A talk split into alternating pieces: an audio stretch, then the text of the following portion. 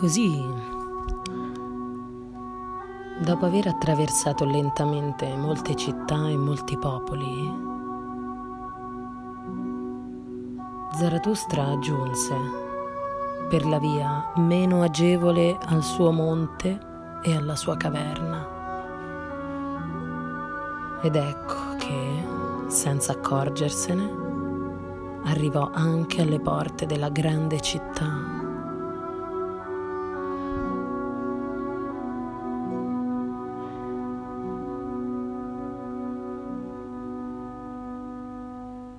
Ma qui un pazzo, con la bava alla bocca, gli corse incontro con le braccia aperte e gli attraversò il cammino. Era colui che il popolo chiamava la scimmia di Zarathustra, poiché si era appropriato di qualcosa appartenente al suo stile e della sua inflessione di voce e prendeva in prestito molte cose dalla sua sapienza. Il pazzo parlò così a Zarathustra. Oh Zarathustra, questa è la grande città. Qui non hai nulla da cercare e tutto da perdere. Perché vorresti sguazzare in questo fango? Sii almeno compassionevole con i tuoi piedi. Piuttosto, sputa sulla porta della città e torna indietro.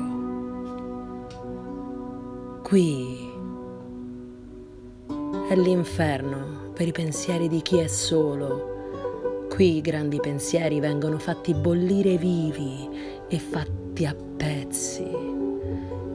Qui marciscono tutti i grandi sentimenti. Qui possono far clamore solo i piccoli sentimenti estenuati.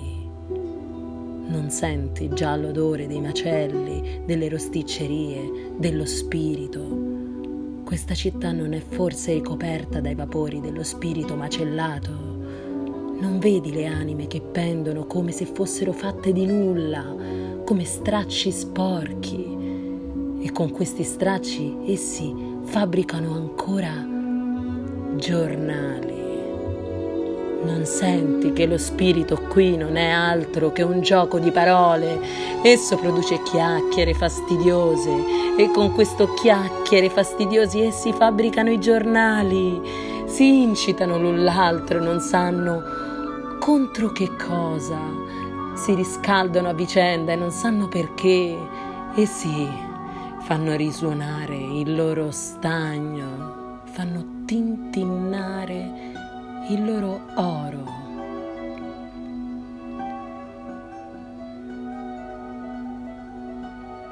Essi sono freddi e cercano calore nell'acquavite, sono riscaldati e cercano frescura presso gli spiriti gelidi. Essi sono tutti febbricitanti e gelosi dell'opinione pubblica. Tutti i piaceri e i vizi abitano qui. Ma vi sono anche virtuosi, vi sono molte virtù operose occupate, molte virtù operose dalle dita servizievoli, capaci di star sedute ad aspettare con piccole stelle sul petto e con figlie magre ed imbottite. E qui vi è anche molta pietà e molta credula adulazione, una fabbrica di adulazione davanti al Dio degli eserciti. Dall'alto gocciola la stella e la benevola saliva, verso l'alto aspira ogni petto privo di stelle. La luna ha la sua corte e la corte i suoi satelliti, ma il popolo bisognoso adora tutto ciò che proviene dalla corte e tutte le virtù che sanno mendicare con furbizia. Io servo, tu servi, noi serviamo. Così prega ogni virtù operosa il suo principe, affinché la meritata stella alla fine si attacchi all'esile petto. Ma la luna gira intorno a tutto ciò che è terrestre, così anche il principe si rivolge a tutto ciò che è più terreno, ossia all'oro dei mercanti. Il dio degli eserciti non è il dio dei lingotti d'oro. Il principe propone, ma il mercante dispone. Per tutto ciò che in te è chiaro e forte e buono, Zaratustra, sputa su questa città di mercanti e allontanati da qui. Qui il sangue scorre putrido e tiepido e schiumoso. In tutte le vene, sputa Zaratustra sulla grande città, che altro non è se non il grande deposito in cui si accumula tutto tutta la schiuma sputa sulla città delle anime depresse, dei petti angosciati, degli occhi appuntiti, delle dita appiccicose, sulla città degli intrusi, degli sfacciati, degli scrivani e degli strilloni, degli esasperati ambiziosi, dove tutto ciò che è corrotto, malfamato, lussurioso, inaffidabile, secco, malaticcio, sedizioso, brulica insieme, sputa sulla grande città e ritorna sui tuoi passi.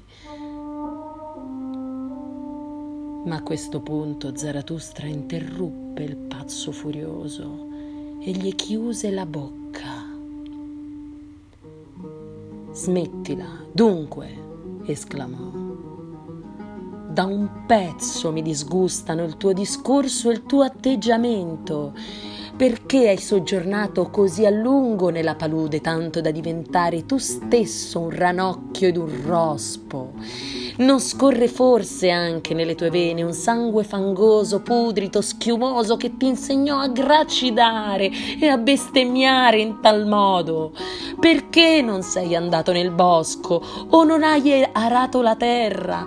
Il mare non è forse pieno di verdi isole? Mi disgusta il tuo disprezzare.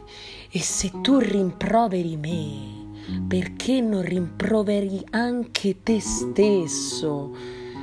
Solo dell'amore deve avere origine il mio disprezzo e il mio uccello augurale, ma non della palude.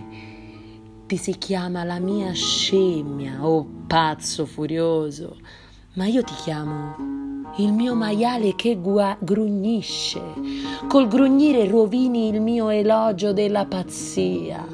Che cosa ti ha fatto iniziare a grugnire? Nessuno ti adulava abbastanza. Sedesti allora presso questo luridume per avere un pretesto per grugnire, per avere un pretesto a molta vendetta. La vendetta infatti tutta la tua schiuma, oh pazzo vanitoso, io ti ho capito bene, ma il tuo folle discorso mi infastidisce anche quando hai ragione e se la parola di Zaratustra avesse anche mille ragioni, tu con la mia parola commetteresti sempre un torto. Così parlò Zaratustra. Poi guardò la grande città, sospirò ed a lungo rimase zitto. E alla fine disse così: Mi disgusta anche questa grande città, non questo pazzo soltanto. Tanto qui come là non vi è nulla che possa essere reso peggiore. Guai a questa grande città, vorrei già vedere la colonna di fuoco che deve bruciarla poiché tali colonne devono precedere il grande meriggio, ma ciò ha il suo tempo e anche il suo destino. Ma ti do questo insegnamento come congedo, o oh pazzo, quando non si può più amare, bisogna andare oltre. Così parlò Zaratustra